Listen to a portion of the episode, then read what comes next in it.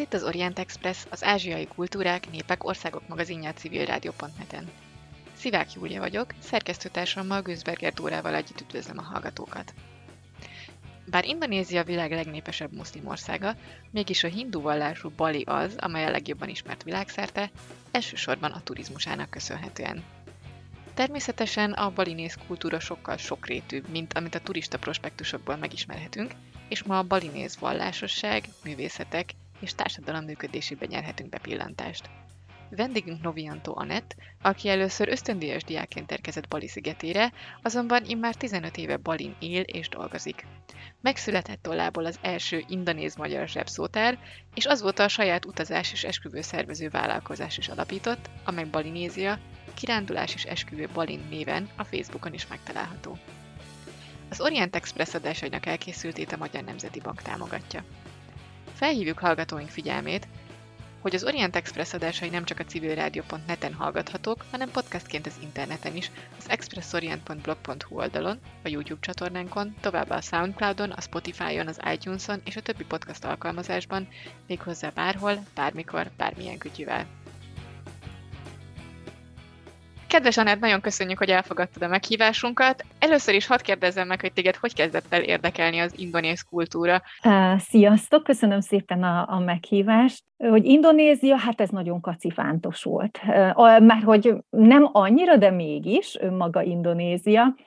Engem már kiskoromtól kezdve nagyon érdekelt India és az indiai tánc.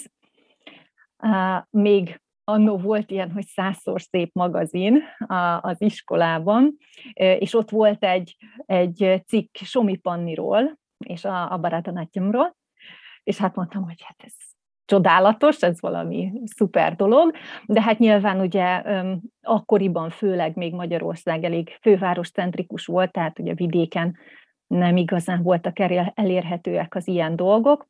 Így megfogadtam magamban, hogy ha, ha Budapestre kerülök egyetemre, akkor mindenképpen Panninál fogok tanulni. Bocsánat, egy kis reklám itt, hát remélem nem gond.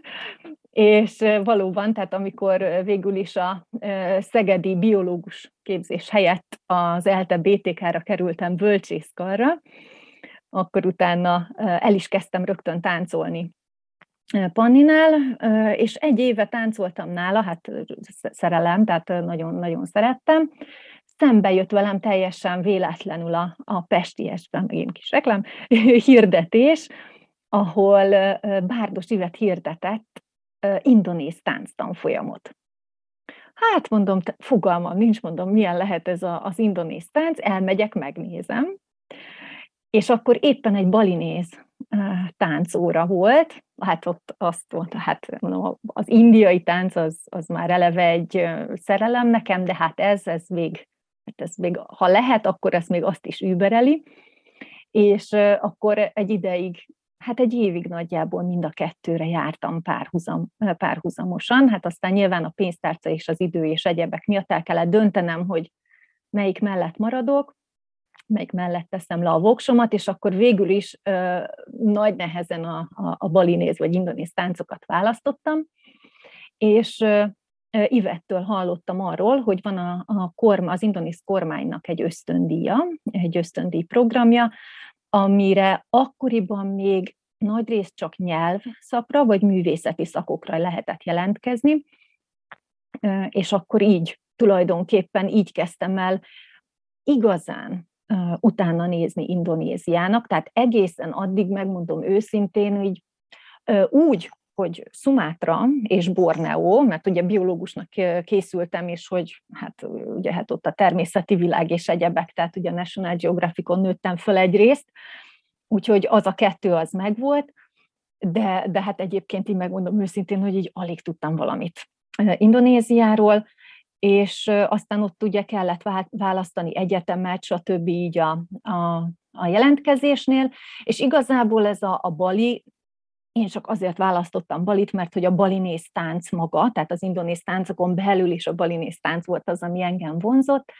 Hát mondom, akkor, akkor legyen a balinéz művészeti főiskola, vagy egyetem, és aztán vártam a, a csodát, és hát nyilván ez Indonézia, úgyhogy azt mondták, hogy szuper, megkaptam az ösztöndíjat, mehetek egy másik egyetemre indonéz nyelvet tanulni. Hát, szuper, de az is ugye Bali, tehát hogy teljesen jó lesz, mondom, én...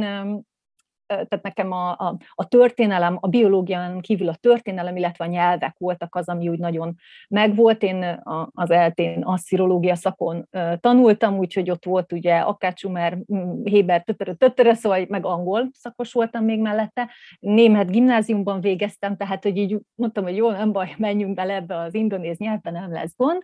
Uh, igazából akkor az az egyetem először vett részt a programban, úgyhogy egy kicsit ilyen, én se tudtam még, hogy mit, mit várhatók, meg hát maga az indonéz nyelv, hát ugye ez olyan, amiről így az ember igazán nem is hall előtte. És akkor tulajdonképpen így ö, kerültem kapcsolatban mondhatni Indonéziával, és azon belül Balival. Mikor értél először Indonéziába? Mikor tetted be a lábad először ebbe a csodálatos országba? Hát ez kétezer-hat szeptembere volt. Az ösztöndíj ez egy évre szólt, akkor még csak egy éves programból lehetett választani, vagy hát, hogy csak az volt az elérhető. És hát életem legjobb éve volt. Most eltekintve attól, hogy azóta nyilván vannak gyerekeim, meg stb. Tehát, de hogy a, mondjuk úgy a szingli uh, életem tehát legmeghatározóbb és tehát felülmúlhatatlan egy éve volt. Holott tele volt azért hullámvölgyekkel. Mesélsz egy kicsit erről az évről? Tehát, hogy ténylegesen akkor indonéz nyelvet tanultál, és nem is tudtál táncolni, meg persze majd még meg foglak kérdezni az indonéz táncról is, tehát annyira sok kérdésem van egyszerű, hogy nem is tudom, melyikkel kezdjem, de akkor talán maradjunk ennél az ösztöndíjnál, meg az egyetemi évednél. Mik voltak a jó dolgok, mik voltak a hullámvölgyek, mi, mi volt az, amit tanultál? Hú, hát ez, ez úr, rengeteg, rengeteg dolgot tudnék én is erről mesélni, majd próbálom összefoglalni, illetve itt a lényegre koncentrálni. Alapvetően a, a az indonéz felső oktatás azért egy picit más, mint a, a magyar. Tehát az azért úgy egy kicsit furcsa volt, mondjuk ezt azért annak a számlájára is írhatjuk, hogy akkor vett részt először ez az egyetem a, a programban, tehát előtte nem nagyon fogadtak külföldi diákokat, és hát azért ugye kicsit agadozott az elején a, az indonéz nyelvtanítás. Üm, Például ugye, akik tanítottak, ők amúgy angol szakos tanárok voltak, tehát ők igazából az angol nyelvet tanították ugye az indonéz diákoknak.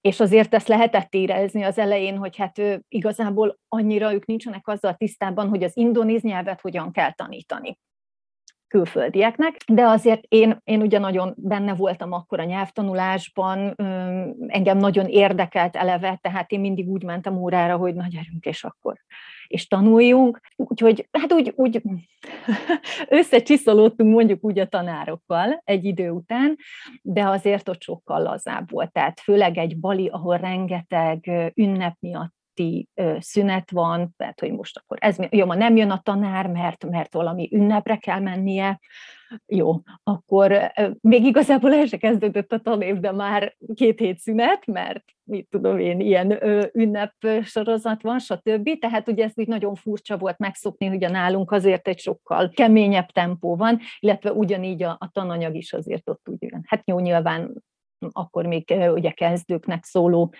igazából mondjuk úgy a nyelvtanfolyam volt az eleje, úgyhogy ez, ez egy kicsit furcsa volt nekem, de aztán ugye, ugye az ember úgy megszokta így a mindennapok során, hogy ja tényleg, hát, hát ilyen az Indonézia.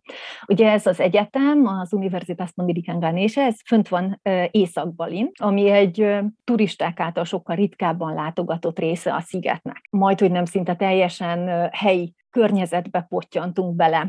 Ugye rajtam kívül volt még más, nyilván más külföldi diák, magyar is. Igazából mi akkor úgy is próbáltunk azért választani szállást, hogy benne is legyünk így a, a helyi mindennapi életben, úgyhogy nem ott a városban, hanem egy közeli faluban.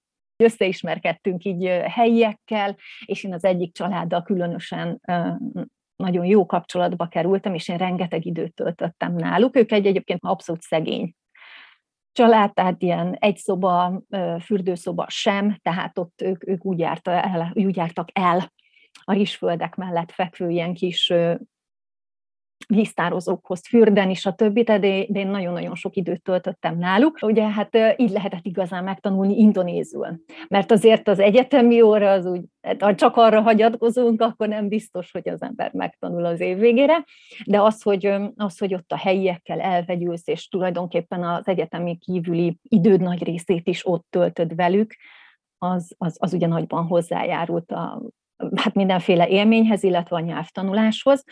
Sőt, ők ugye egy balinéz család volt, tehát ők aztán nekem mondták simán a balinézt is, mondtam, hogy azért várjunk, mert mondom, még azért az indonézzel is hadilábon állok, de, de így tök jó volt, mert egyébként egy csomó, egy csomó balinéz is rakadt rám aztán ott az egy év alatt tőlük.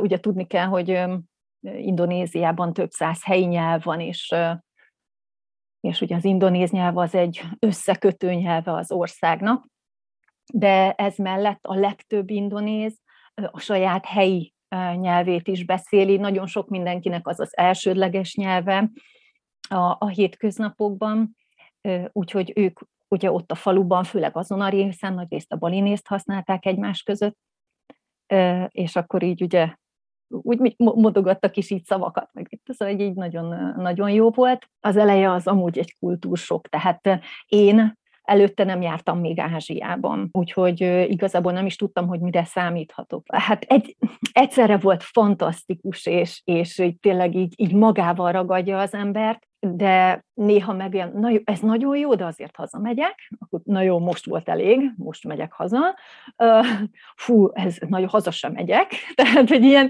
az egész év az egy ilyen, tényleg nagyon, nagyon nagy hullámvölgy volt érzelmileg, de a végén mégis arra lyukadtam ki, hogy ez, ez hiper-szuper, igazából ez az én világom. Tehát, hogy Indonézia, Bali, ugye egy ilyen nagyon szabad, és tényleg ez a szabadság talán az egyik legjobb szó, tehát meg, meg olyan kaotikus, tehát nem az van, hogy mondjuk egy Németország, hogy oké, okay, nyolc óra az akkor nyolc óra, hanem ugye a, a jamkaret, tehát az ilyen gumiidő, hogy jó, hát akkor ez lehet, hogy délután négy, vagy a holnap az majd, majd egyszer csak valamikor két hónap múlva, és ez az ugye összevisszaság, tehát én alapvetően inkább ilyen személyiség vagyok, úgyhogy nekem ez nagyon-nagyon testhez álló volt, mert roppantul élveztem. Azt, hogy megtanultam motort vezetni, tehát előtte jó autót, azt tudtam, de hát a motor az egy ilyen teljes, teljesen új dolog volt. Tehát rengeteg olyan élményért, amire nem is számítottam. Tehát igazából mindenféle elvárás nélkül mentem, de már rögtön a, a leszállás után így puh, megcsapott az, hogy úristen, olyan helyen vagyok, amiket, amilyeneket korábban a, a tévében néztem, és el se tudtam hinni, hogy egyszer majd egy ilyen csodálatos trópusi és, és nem tudom, mindenféle egzotikummal teli helyen leszek, és aztán ott voltam, és meg tudtam élni a mindennapokat, a, belemerülni ebbe a annyira színes, illatos, különleges világba, hogy tényleg minden felülmúlt.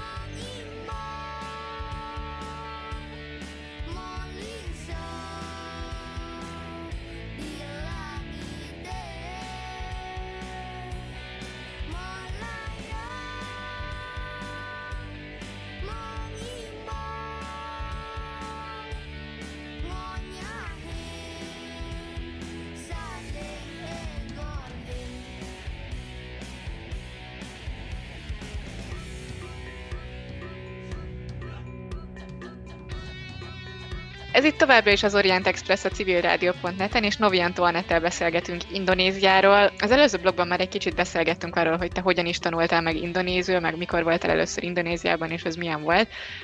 Ha jól tudom, akkor te azért nagyon komolyan elmélyedtél az indonéz nyelvtanulásban, és még egy szótárat is írtál. Erről tudsz nekünk mesélni egy kicsit? Hát én nagyon-nagyon megszerettem az indonészt. Mellette ugye egy kis balinészt is tanultam, illetve a, hát itt most már az évek folyamán jávait is, az én férjem Jáváról, Kelet-Jáváról származik, és ő is a családja révén is. Ugye tanultam azért valamennyi jávait, ők, ők egymással jávajul beszélnek, attól függetlenül, hogy én ö, ott vagyok. Tehát ugye az elején ez úgy, mert ugye hiába beszél mindenki indonézül, ők ugye jávajul szoktak, és akkor ők jávajul is beszéltek. Aztán úgy jöttem, hogy engem nem is zavar, tehát én szépen úgy, úgy magamra szedtem akkor így a a kis, kis jávai nyelvtudásomat, és azt is nagyon szeretem, ezt hozzá kell tennem. De igen, tehát nekem az indonéz, én, én nem, valahogy annyira, biztos persze nyilván az is, hogy ott az ember ott van helyben, és minden nap használja, és egyebek, de én nagyon-nagyon megszerettem. És törekedtem is arra, hogy, hogy egy magasabb szinten el tudjam sajátítani a nyelvet, úgyhogy indonézül is szoktam olvasni, én eleve nagyon szeretek irodalmat olvasni, úgyhogy kezdtem a, az Öreg halász és a tengerrel, az az én number one favoritom már nagyon-nagyon régóta, és mondtam, hogy azt már így nagyjából kívülről tudom magyarul, akkor most nézzük indonézül, hogy hogy boldogulok vele még pár, nem is, nem is emlékszem mikor, hány évvel ezelőtt, és akkor így onnan jött továbbra is az, hogy ugye maradtam az indonéz nyelven való olvasásnál. Aztán így tulajdonképpen valahogy így adta magát, hogy, hogy olyan szinten, hogy egy kicsit ilyen szakszövegek irányába is elmenni, és akkor kicsit segíteni itt-ott, akkor tolmácsolni, stb. Akkor így eljutottam odáig, hogy fordítás és tolmácsolás is, illetve hát ez a szótár, amit említettél, ez egy nagyon kis, hát olyan szempontból vicces, hogy ezt tíz évvel ezelőtt kezdtem el írni először, de hát aztán jöttek a, a gyerekek, a család, akkor a munka, akkor most ez így nem jó, akkor az egészet ki, újraírtam a nulláról, akkor megint nem jó, tehát háromszor írtam újra tulajdonképpen a, a, az egészet, mire azt mondtam, hogy na így jó lesz. Ugye azért az indonész nem egyszerű ilyen kis formába önteni, tehát hogy ilyen, ilyen zsebszótárszerűbe. Ugye az indonészben van kétféle nyelv, mondjuk úgy, amit elkülönítettünk, van egyszer a standard indonéz, ami ugye a, a minden, tehát a hivatali életnyelve, a média, stb. Illetve van egy konyhanyelv, egy ilyen szlenges indonéz. És nyilván a hétköznapokban inkább ezeket a konyhanyelves verziót használják az indonézek, illetve hát az, hogy indonéz, megint csak erre rányomja a, a bélyegét a sok-sok helyi nyelv. Tehát egy, egy szumátrai máshogyan beszél indonézül, mint mondjuk egy Flores-szigeti lakos. Kicsit így nehéz olyan verziót kiadni egy ilyen szótárban, ami minden régiót lefed. Próbáltam arra törekedni, hogy inkább a nagyon indonéz szavakat használjam benne, az olyan kifejezéseket, hogyha az ember egy ilyen ritkábban látogatott részre megy, akkor azt érdemben tudja használni, mert az, hogy mondjuk Jakartában vagy Balin, az ilyen angolos szavakat értik, vagy azt mondják a, a számlára, vagy hogy kérem a, a számlát mondjuk az étterem, hogy bill, az, azt ugye ott értik. De, de elmegyek, mit tudom én, Pápua közepére, ott ezt, vagy, vagy Celebesz, akkor ott azt nem feltétlenül fogják érteni, hogy akkor most én mit szeretnék azzal, hogy Bill. De, de Jakartában meg mondjuk furcsán hat, hogyha a nagyon indonéz verziót használom mondjuk arra, hogy sunlotion, és azt mondom, hogy hát a birszúriá, tehát hogy egy olyat szeretnék, nem sunlotion-t. Tehát próbáltam itt inkább a nagyon indonéz verziót visszaadni. Akkor egy kicsit jobban belekérdeznék ezekbe a különböző indonéz nyelvekbe, mert már említetted a jávai nyelvet, említetted a balinéz nyelvet. Ezek mennyire különböznek egymástól? Tehát, hogy nyelvtanukban is más, vagy inkább csak a szókincs? Ö, is, hát is-is. Ugye Indonéziában a nyelvek nagy része az az austronéz nyelvcsaládba tartozik. Na ugye ez olyan túl sokat nem szokott mondani a, az európai ember számára, ugye ide tartozik a tagalog, ugye a Fülöp-szigeteki tagalog, illetve nyilván a malájziai maláj. Viszont néhány nyelv itt a több százból, az a pápuai, tehát az egy más nyelvcsalád, főleg a, a pápua részen található nyelvekre igaz ez, de vegyük úgy, hogy az indonéz nyelvek nagy része az az ausztronéz nyelvcsalád, tehát nyilván rokon nyelvek, és vannak olyanok, amelyek egymáshoz közelebb állnak és érthetőbbek, meg van egy picike mondjuk átfedés, de azért alapvetően mind-mind különbözőek. Tehát azért, mert valaki mondjuk beszél indonézül, attól nem fog tudni megérteni semmit sem a balinéz nyelvből. Most egy-egy szót lehet persze, mert ugye szavakat nyilván vesznek át egyik helyi nyelvből a másikba is, de, de önmagában nem egy annyira közeli rokonság az, hogy, hogy egymást lehessen érteni. És ezért kellett ugye tulajdonképpen az indonéz. Tehát amikor az indonéz állam maga megszületett, vagy még az előtt már, ugye volt erre irányuló törekvés, hogy, hogy legyen egy az egész országot, vagy szigetországot, régiót összekötő nyelv, és a szumátrai Ómalájra esett itt ugye a választás, aminek egy kicsit standardizált változata mondjuk úgy az indonéz.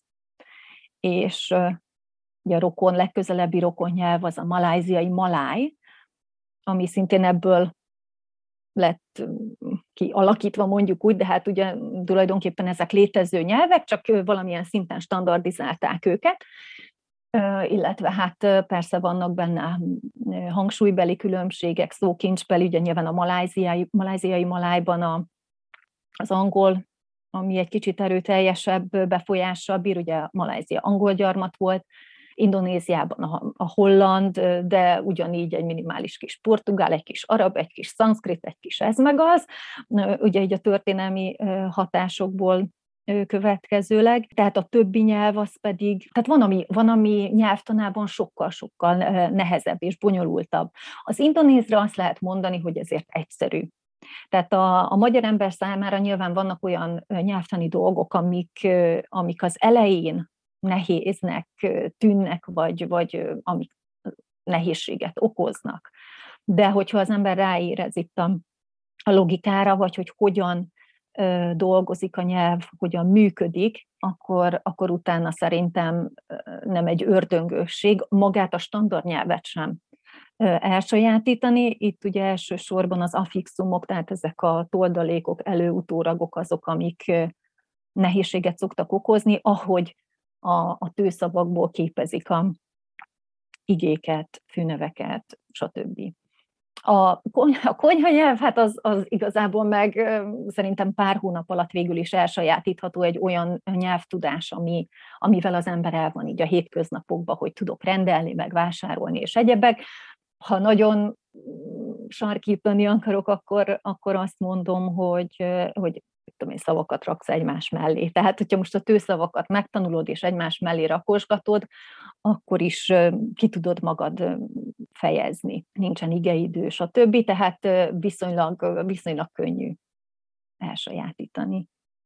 Van a többi nyelvnek irodalma? Tehát például a balinéznek, a jávai nyelveknek írnak ezeken a nyelveken szép irodalmat akár? Hol lehet ezekkel találkozni így a mindennapi életen kívül? Szuper kérdés, köszönöm. Alapvetően azért az in, általában véve Indonéziában azért az irodalom nem, nincs olyan szinten, mint Európában. Tehát olyan fajta irodalmat remélni vagy várni, mint amivel Európában találkozunk, az azért nem, nem valószínű, de van indonéz irodalom, és vannak helyi nyelveken is megjelenő művek. A jávai főleg, ugye az indonéz után a jávai a legelterjedtebb nyelv, a jávaiak vannak ugye a legtöbben az országban, ők adják a lakosságnak több mint a felét. Ők ugye az egész szigetország minden szegletében megtalálhatóak, és, és már a régebbi időkből is, tehát ha már itt a, a Kavitól indulunk, stb., tehát akkor ott már vannak, van irodalom, így van. Balinéz nyelven is van már irodalom, illetve pontosabban van erre egy viszonylag megújuló, vagy egy újonnan keletkezett törekvés, hogy legyen és még több legyen, de hát most, ha őszinte szeretnék lenni, leszólítunk egy balinéz átlagembert, akkor nem valószínű, hogy fog tudni említeni akár egy verset, vagy, vagy novellát, vagy akármi, ami balinéz nyelven íródott. Azért nagyrészt az indonézek nem egy olvasós nép. Tehát nyilván ott is van, aki, van, aki olvas, van könyvesbolt, stb., de hát közelében sincs annak, amit itt Európában találhatunk, vagy tapasztalhatunk. És akkor indonézül az iskolában tanulnak meg? Vagy a televízióból? Ez is egy jó kérdés. Ugye azon túl, hogy mindenkinek van egy, hát nem mindenkinek, de a legtöbb embernek azért mégiscsak az az adott helyi nyelv az anyanyelven. Ettől függetlenül, főleg a mai időkben már az a jellemző, hogy a gyerekekkel indonézül beszélnek. Igen, és tulajdonképpen mondhatni a helyi nyelvet szedik úgy magukra a gyerekek, hogy hallás utána, hogy a szülőktől, meg a szomszédoktól, stb. Hallják. Tehát nagyon sok helyen van az, hogy csak indonézül beszélnek a gyerekekkel.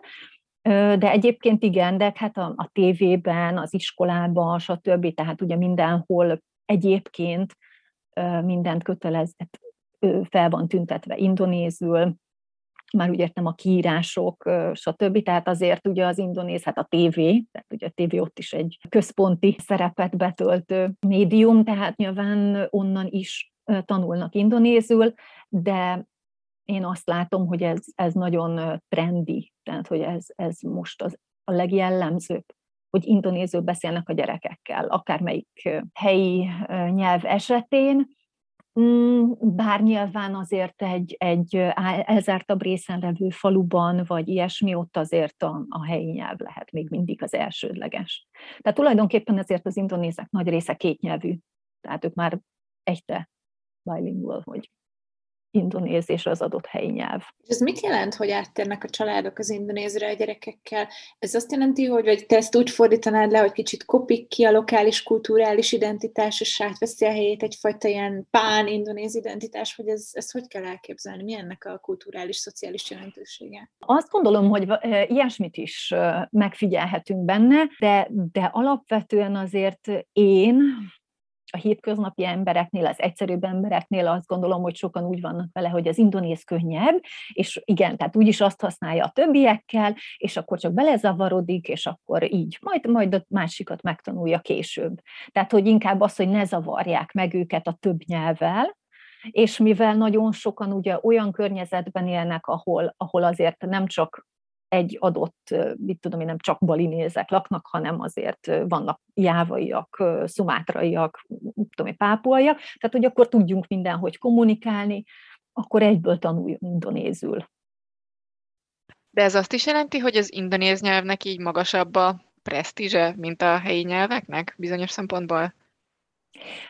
Valamilyen szinten azt gondolom, hogy igen. Pont ezért ugye pont Tos, vagy hát hangsúlyt is helyeznek arra ö, oktatás szintjén, hogy megtartsák a, a helyi nyelveket. Minden régióban kötelező az adott helyi nyelvet is tanulni. Tehát, hogyha most vegyük Balit, ö, hogyha egy, ö, teszem azt, ö, malukui kisgyerek, ö, ugye a család, mondjuk a szülők malukuiak, de ott laknak Balin, és oda jár iskolába, akkor neki kötelező balinéz nyelvet is tanulni az iskolában. Tehát az adott helynek a helyi nyelve, az, az kötelező tantárgy. Tehát ugye akkor mindenkinek attól függetlenül, hogy ő lehet, hogy akkor mondjuk szumátrai, de Balin jár iskolába, akkor balinéz nyelv. Tehát ugye van kötelezően ilyen. Ugyanakkor, ha már az egyetemi tanulmányoknál vagyunk, a, az adott nyelvnek a legyen az mondjuk egy jávai nyelv, vagy irodalomszak, balinéz nyelv és irodalomszak, tehát ott az érdeklődés az már nagyon csekély. Az indonéz az igen, tehát az indonéz szak, irodalom, nyelv, stb., de, de a helyi nyelvek ott azért egy erősen csökkenő tendencia van.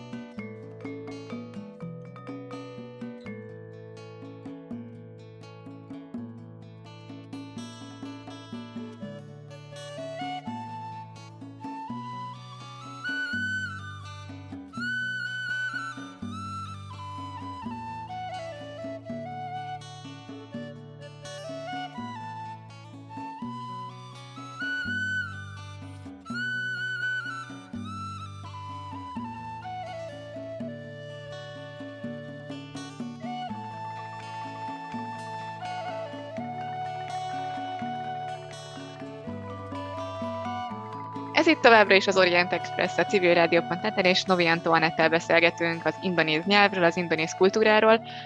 Az előző blogban már utáltál arra, hogy te aztán végül is tudtad is kamatoztatni az indonéz nyelvtudásodat különböző módokon, hogy tolmácsoltál, meg fordítottál. Azt itthon csináltad, vagy Indonéziában? Is-is. Mióta itt vagyok az is. Hát ugye um, nekünk Indonéziában elsősorban ugye az utazás és esküvőszervezés a profilunk, vagy hogy mondjam, tehát ugye a kis családi vállalkozás keretében. Ott annyira azért még nem, nem töltött be olyan központi szerepet, tehát így alkalmanként volt egy-egy ilyen, hogy akkor fordítani vagy tolmácsolni, de hát tényleg ezek csak ilyen alkalmi dolgok voltak, és most amióta a pandémia miatt ugye az utazás esküvőszervezés az, az ugye leállt, tehát ez nekünk ugye már két éve, teljesen áthelyeződött a, a hangsúly most nálam erre. Aztán, hogy a későbbiekben hogy lesz, azt még, azt még nem tudom, de igen, mind a, mind a két helyen, és a, tehát nekem elsősorban ugye a magyar-indonéz, tehát ugye ez a, a, a nyelvpár, angolról indonézre is, de nyilván arra van rengeteg helyi, tehát ugye Indonéziában is vannak nagyon jó fordítók, tolmácsok, akik angol-indonéz nyelvpárban dolgoznak, tehát arra azért ugye nincs akkora kereslet, már hogy magyar részről. És te mikor költöztél ki végleg Indonéziába, úgymond, mert gondolom hazajöttél még az ösztöndíjad után befejezni az egyetemet, meg ilyesmi. Mikor költöztél ki? Nálam ez ugye úgy zajlott, hogy kétezer-hat kétezer-hétben voltam először az ösztöndíjam, aztán ugye az el, tehát ugye nem tudtam az egyetemen többet halasztani egy húzamban, tehát nem tudtam meghosszabbítani az ösztöndíjat még egy évvel, úgyhogy hazajöttem egy fél évre, és hát mit ad Isten, vagy hát az Istenek, onnantól lehetett jelentkezni fél éves ösztöndíjra is Indonéziában, ami rögtön a következő tavaszi szemeszterben indult, és hát na, gyorsan megpályáztam, és megint megkaptam, úgyhogy a, a tavaszi szemeszterben már ismét Indonéziában voltam. De hát sajnos azután tényleg haza kellett jönnöm befejezni a, az egyetemet, meg tettem még egy kis németországi kitérőt, oda is kaptam közben egy ösztöndíjat, még előtte, amit megpályáztam, úgyhogy még gyorsan egy kis németország kitérő, és aztán ugye befejeztem a, az egyetemet, és hát ugye próbáltam kitalálni, hogy hogyan tudnék hát véglegesen, vagyis hát hosszú távon visszaköltözni Balira. Doktorizni szerettem volna, hát ez úgy egyrészt anyagi akadályokba ütközött elsősorban, nem is a, a, a többi, tehát addigra már volt olyan jó az indonéz tudásom, hogy ja, én a második szemeszterben már indonéz nyelvészet órákat hallgattam kint, hát ott a tavaszi fél évben, és ugye én nyelvészet szakirányon is végeztem itthon, És, és azzal szerettem volna kint maradni és doktorizni, tehát önmagában ez, ez ment is volna, csak hát az anyagiak miatt nem tudott megvalósulni, viszont megint csak a, úgy gondolom én, hogy az Istenek akarata is közrejátszott, hogy kaptam egy munkát, még otthonról. Na most ennek egyébként, tehát majd, hogy nem nulla százalék esélye van. Tehát alapvetően Indonéziában, de hát főleg Balin, eleve hivatalos munkát, legális munkát kapni nagyon nehéz. Nyilván nagyon nagy az érdeklődés, a kereslet, csak hát a munkavállalási engedély, a költségek, amik a munkáltatót terhelik, azok nagyon nagyok, magasak, és ezért ugye nem sűrűn szoktak felvenni külföldieket, és nem is reménykedtem ilyesmiben, és, és, és egyszer csak ott volt ez a, a lehetőség, hogy hivatalos munka, repjegy, szállás, minden elfogadható fizetés, és tulajdonképpen akkor így meg se vártam a diplomaosztót, már, már repültem is uh, vissza Balira, és akkor mondhatni, hogy akkortól költöztem úgy ki, hogy tényleg uh, tudtam, hogy akkor tudok hosszú távon maradni, és akkor ott, az, azóta vagyok ott. Igazán. Máshol is éltél Indonézián belül, vagy csak Bali volt a célpont, az állandó célpont? E, igazából ugye aztán annyira megszerettem Balit, tehát az elején nem érdekelt, tehát én simán elmentem volna Szumátrára is az ösztöndíja, vagy ilyesmi, de aztán utána ugye bele szerettem ott mindenben, meg hát úgy nyilván akkor a munka az odakötött, és hát akkor ott ismerkedtünk meg a munkahelyen a férjemmel, aki, mint említettem, ő kelet-jávai, de ő is akkor már egy új ideje Balin élt, és, és akkor ott a munkahelyem ismerkedtünk meg, és aztán igazából úgy alakult az egész, hogy, hogy ott is maradtunk. Én, amikor az első kisfiunk megszületett, akkor én mondtam, hogy én haza is költöznék már, hogy hozzájuk haza Jávára egy időre, mert én nagyon szeretek ott lenni náluk egyébként. De, de aztán a munka miatt és egyebek végül is Balin maradtunk. Nyilván ezt nem bánom, tehát nem, nem panaszként. Úgyhogy tulajdonképpen csak Balin, tehát Indonézián belül csak Balin éltem még én eddig. Egy kicsit tudnál nekünk mesélni Baliról? Ha jól tudom, akkor Indonézia az egy hatalmas ország, és nagyon sokfajta kultúra, népcsoport, mindenféle van. Most Baliról nyilván Magyarországon annyit tudunk, hogy szép a tengerpart, meg hogy jó lenne oda elmenni, csak nagyon messze van sajnos, de nyilván ennél egy kicsit azért összetettebb a kép. Kicsit mesélnél nekünk a bali kultúráról.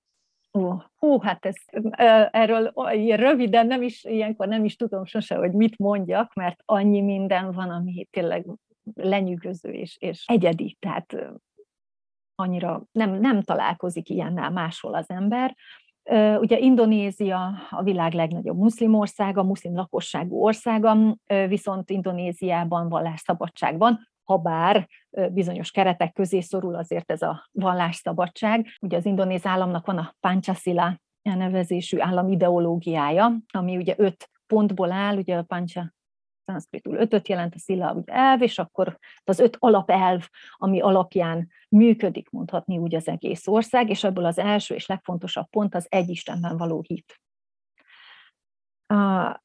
És akkor azért ugye az elfogadott vallások azért ehhez vannak igazítva, hogy úgy mondjam. Hát ugye Indonéziában, amit elismernek vallás, az az iszlám, katolicizmus, protestantizmus, hinduizmus, buddhizmus, illetve még a, a konfucianizmus, ami egy elfogadott vallás volt, illetve egy pár évvel ezelőtt bekerült az egyéb kategória is, ugyanis korábban az animista vagy egyéb ilyen nagyon helyi hitvilágokat kénytelenek voltak a hát valamelyik ilyen vallásba bepasszintani, tehát ugye ki kellett választani, hogy akkor, hát akkor most akkor hindu vagyok, holott mondjuk animista, de most már van egyéb kategória is. Tehát Indonéziában nagyon fontos a vallásosság, olyan, hogy ateista vagyok, olyan nincs. Tehát így, így ezt így kijelenteni az nem igazán célszerű. Európaiként is, hogyha megkérdezik az embert, akkor azt, ő keresztény, tehát hogyha még nem is gyakorló keresztény az ember, tehát ők azzal, a legtöbb indonéz, most nem azt mondom, mert nyilván ott is van olyan, aki nem, nem hívő. De, de azért a legtöbb indonéz hisz valamilyen szinten. Természetesen ott is van, aki komolyan gyakorolja a vallását, illetve van a másik véglet is, aki hiszek, de azért hát úgy, úgy kevésbé gyakorlom, gyakorlom. És hát ugye a hinduizmus is egy ilyen elismert vallás az országban, viszont nagyon fontos tudni, hogy ez azért nem ugyanaz, mint az indiai hinduizmus. Tehát én is ezért szoktam mindig balinéz hinduizmusként említeni, ugye ez egy sajátos forma, az indiai hinduizmus, a buddhizmus, azon belül is a Mahayana vonalnak, illetve a korábbi animista, dinamista hitvilágoknak a, a sajátos egyvelege. Ugye Rabindranath Tagor járt, hát jó régen ugye, Balin, és ő mondta azt, hogy mindenhol Indiát látom, de nem értem. Tehát ugye nagyon sok olyan dolog van, ami, ami az indiai hindu számára már nem értelmezhető. Nagyon sok olyan dolog, ami a, a, az animista, a korábbi hitvilágokból került át. Tehát alapvetően igen, az indiai hinduizmus adja az alapját, viszont azért vannak különbségek. Most alapvetően a kötelező egyisten hit miatt van egy hiperabszolút isten. Indiában ugye elsősorban a Brahman, ugye Brahman, nálunk ő Sanghyang Widhi Wasa néven fut, hogy, hogy úgy mondjam, ami egyébként egy megszólítási formula, tehát a Sanghyang Widhi Wasa az, az nem a neve, úgymond az Istennek, hanem hogy ő a mindenható, mondjuk leginkább így lehetne lefordítani magyarra. Egyébként ezzel kapcsolatosan egy kis érdekesség, hogy a, ez a keresztény vallás hatására terjedt el ez a megnevezés, amúgy aszintja, mondjuk úgy a, ez a hiperabszolút Isten. Amikor lefordították a Bibliát balinéz nyelvre, akkor ugye a mindenható Istenre ugye lefordították Sanghyang Widhi Wasára, és akkor szépen ez került vissza a balinéz hinduizmusba, mint a hiperabszolút Istennek a, a megszólítási formulája, és hát ugye, tehát ugye nálunk van ő Sanghyang Widhi Wasa, és akkor a három mondjuk úgy megtestesülési formája, ugye Brahma, Vishnu és Shiva, és ugye a balinész hinduizmus az elsősorban a, a sajvista vonalat követi, tehát ők Shiva hívők, viszont Vishnu is nagyon-nagyon fontos szerepet tölt be, és bár vannak vajsnavák, ugye a budzsanga vajsnava, akik egy külön csoportot alkotnak, de azért, azért annyira jó szemmel nem nézik mindig a... Már most nem a budzsangákat, de hogyha bejön ez az indiai vajsnavizmus, az azért úgy kevésbé szokott tetszeni, mondjuk sok balinéznek, de hát nyilván ez emberfüggő, de, de a legtöbben ugye ezt a sajátos balinéz felfogást követik, amiről ugye tudni kell, hogy nyilván ez is minden faluban más egy kicsit. Tehát sehol, tehát nincs, nincs olyan, ami mindent lett, tehát hogy mindenhol mindent ugyanúgy csinálnak. És... Hát ez a, ez a vallásosság, vagyis hát vallás, hát ez, ez egy életfilozófia, egy életfelfogás, ugye. Eleve ugye általánosságban az indonézeknek a, az életfelfogása, vagy világfelfogás, tehát ez, ez teljesen más, mint az európai emberé. Tehát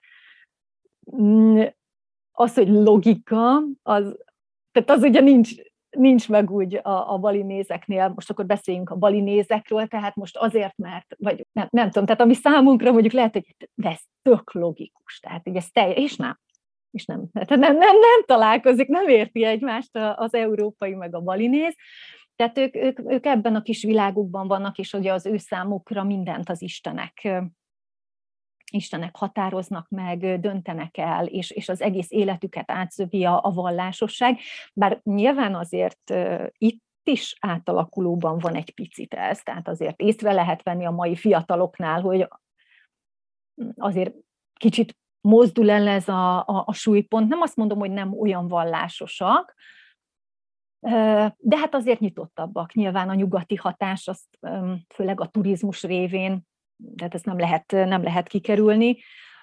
Viszont ugye a balinész hinduizmus a másik, másrészt viszont nagyon rugalmas és befogadó. Tehát nagyon jól össze lehet egyeztetni. Szerintem ez is az egyik titka annak, hogy a mai napig ilyen formában fent tudott maradni.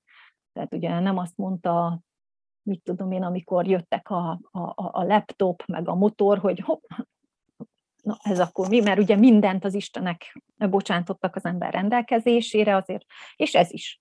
Fém, jó, hát akkor a fémszerszámok ünnepnapján ezeket is megáldjuk, és hálát adunk értük, mert hát ez azért vannak itt most az embereknél, azért találta fel őket valaki, az Istenek engedélyével, hozzájárulásával, hogy az emberek mindennapi életét megkönnyítse. Aztán, ami, amiben még egy picit rugalmas, ugye alapvetően a fehér szín az, ami nagyon fontos, a, ugye az a tisztaság a jelképe, illetve Shivának.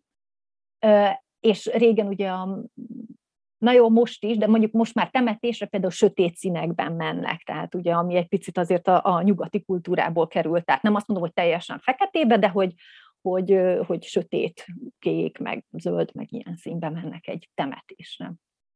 És hát tényleg az, hogy, hogy az egész életüket áthatja. Ezért is ugye teljesen más a, a munkamorál, ugyanez a, az egyetem, vagy az iskola, tehát az, hogy most itt valakinek ünnep van, az teljesen elfogadott ö, dolog, és, ö, és az ő számukra ez az első. Ünnep van, lezárjuk az utcát, felvonulás, akkor mindenki megvárja. Teljesen mindegy, hogy hova akar menni, milyen sürgős, itt most a félfalu vonul, akkor az utat lezárjuk. Tehát ö, ugye az az elsődleges minden szinten, és én, én azt, én, én azt nagyon, nagyon szeretem. És hát az, hogy tényleg hiába ez a, ez a rengeteg idő, és engem érdekel a vallás, mert a többi mellett még ugye a vallás az, amit tanultam, és ez az oldala is nagyon érdekel a, a, a szigetnek, meg, meg Indonéziának, kimeríthetetlen.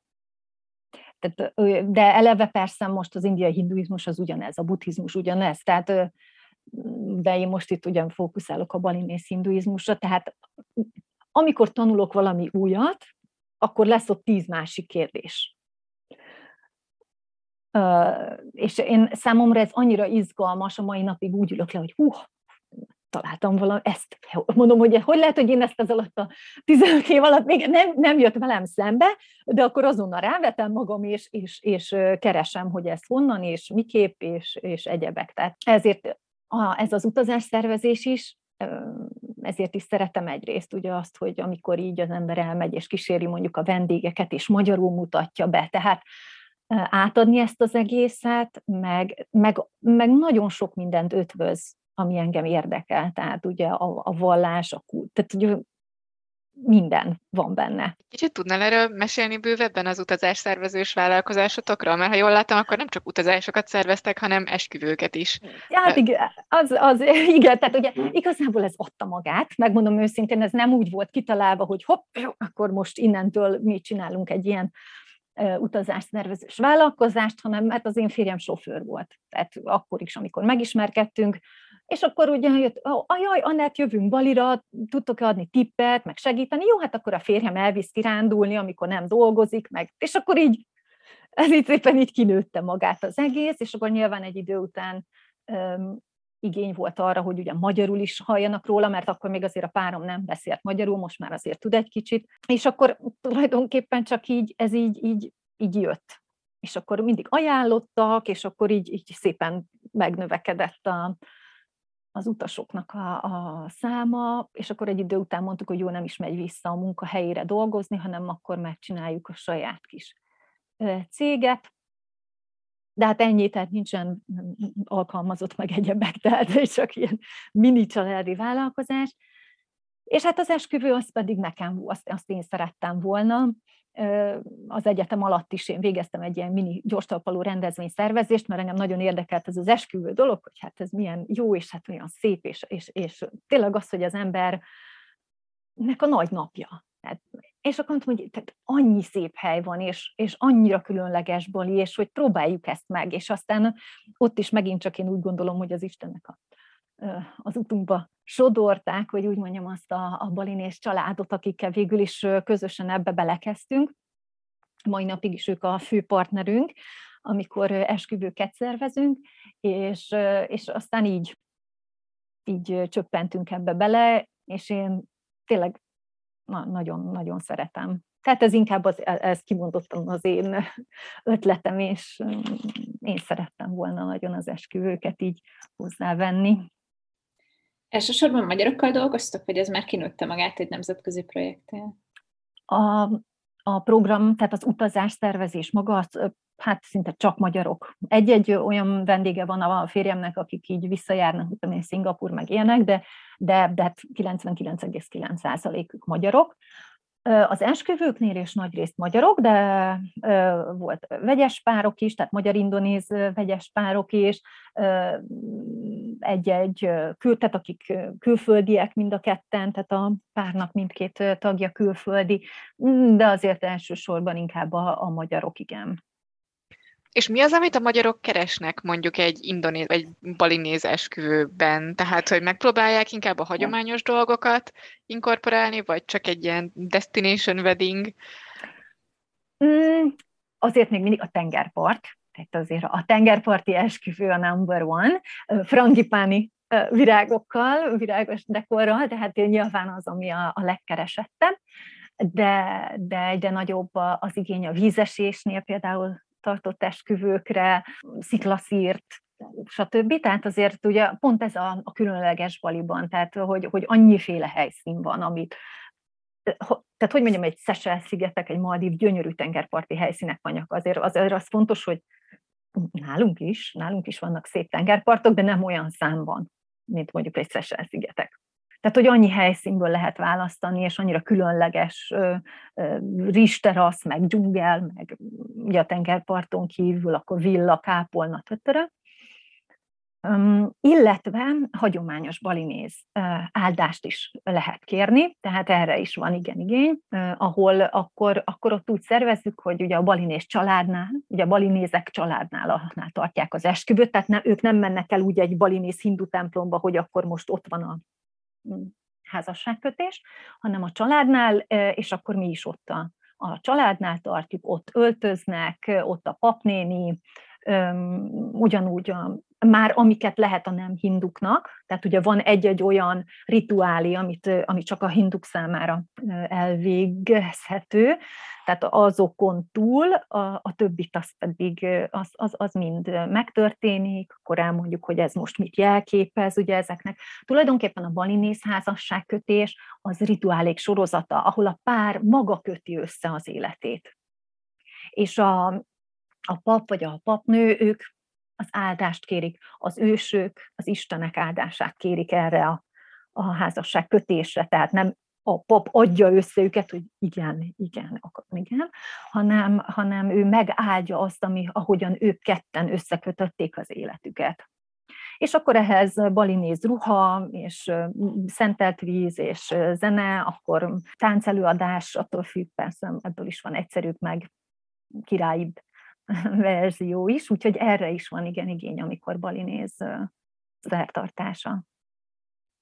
Sajnos a műsoridőnk most már nagyon a végéhez közeledik, úgyhogy az utolsó kérdésemet szeretném feltenni, amit már az elején is fel akartam kérdezni, hogy milyen az a balinész tánc?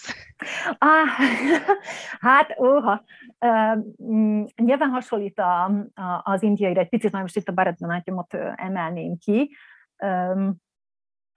de azért nem, nem ugyanolyan, tehát azért ugye ott, ott minden egyes mozdulatnak jelentése van. Ugye az indiaiban most általánosítsunk, hogy indiai.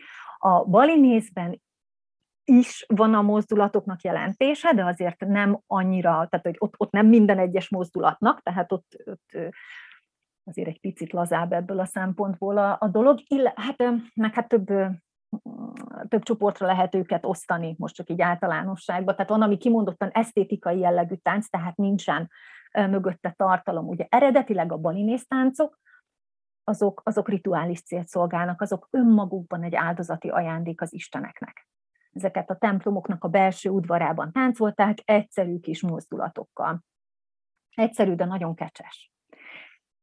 És akkor van, volt egy pár, ami, ami mondjuk egy történetet mesélt el, ezeknek is megvolt a helye, tehát hogy a templomon belül melyik részen lehet az ilyeneket előadni, és aztán persze ott később jöttek olyanok, hogy akkor a szórakoztatásra, vagy szórakoztató céllal előadott táncok. Tehát, hogy a mozdulatait tekintve egy picit azért lágyabb, mint az indiai, tehát táncosabb. Tehát nem annyira pózból pózba megyek, hanem, hanem egy picit ilyen simolékonyabb és lágyabb. Viszont mondjuk egy jávaitól sokkal dinamikusabb. Ugye itt is az arcjáték, a szemjáték nagyon fontos.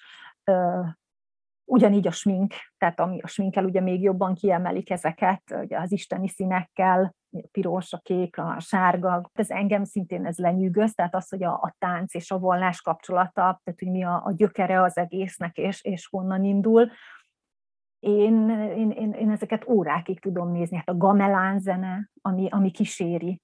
Ugye a legtöbb táncot egy-egy olyan van, ami ugye ez a kecsák, ami híres, ahol a férfiak kántálnak, de egyébként ugye a gamelán, ami, ahogy én mondani szoktam a vendégeknek, van akinek csilingelő, van akinek csörömpölő hangokat ad. Tehát az egész nekem annyira, annyira varázslatos, és én, és én meghallom, és el, elrepít egy teljesen más dimenzióba. De nyilván erre, erre rá is kell azért érezni. Tehát elsőre, amikor hallottam egy ilyet, ez, a, ez micsoda, de aztán én, én nagyon gyorsan rá tudtam hangolódni. Úgyhogy a balinéz egy picit talán mm, tehát annyiban emészthetőbb talán egy picit az indiainál, hogy, hogy, hogy ott azért nem, nincs annyira ráadva, az nem egy úristen, mit, mit, mit táncol, milyen mozdulat ez, stb., hanem, hanem egy kicsit lágyabb. Nagyon köszönjük Novianto Anettnek, hogy elfogadta a meghívásunkat, köszönjük a hallgatóknak a figyelmet és a Magyar Nemzeti Banknak a támogatást. Önök az Orient Express-t, a civilradio pont net ázsiai magazinját hallották, a műsort Szivák Júlia és Günzberger Dóra vezették. Felhívjuk figyelmüket, hogy az Orient Express adásai nem csak a civilradio pont neten hallgathatók, hanem podcastként az interneten is. A címünk expressorient pont blog pont hu, de ott vagyunk a YouTube-on, a SoundCloud-on, az iTunes-on, a Spotify-on és a többi podcast alkalmazásban is, Facebookon pedig a Pázmány Péter Katolikus Egyetem Modern Kelet-Ázsia kutatócsoportjának oldalán lehet megtalálni az adásokat és készítőiket. A viszonthallásra tartsanak velünk a jövő héten is! Santi,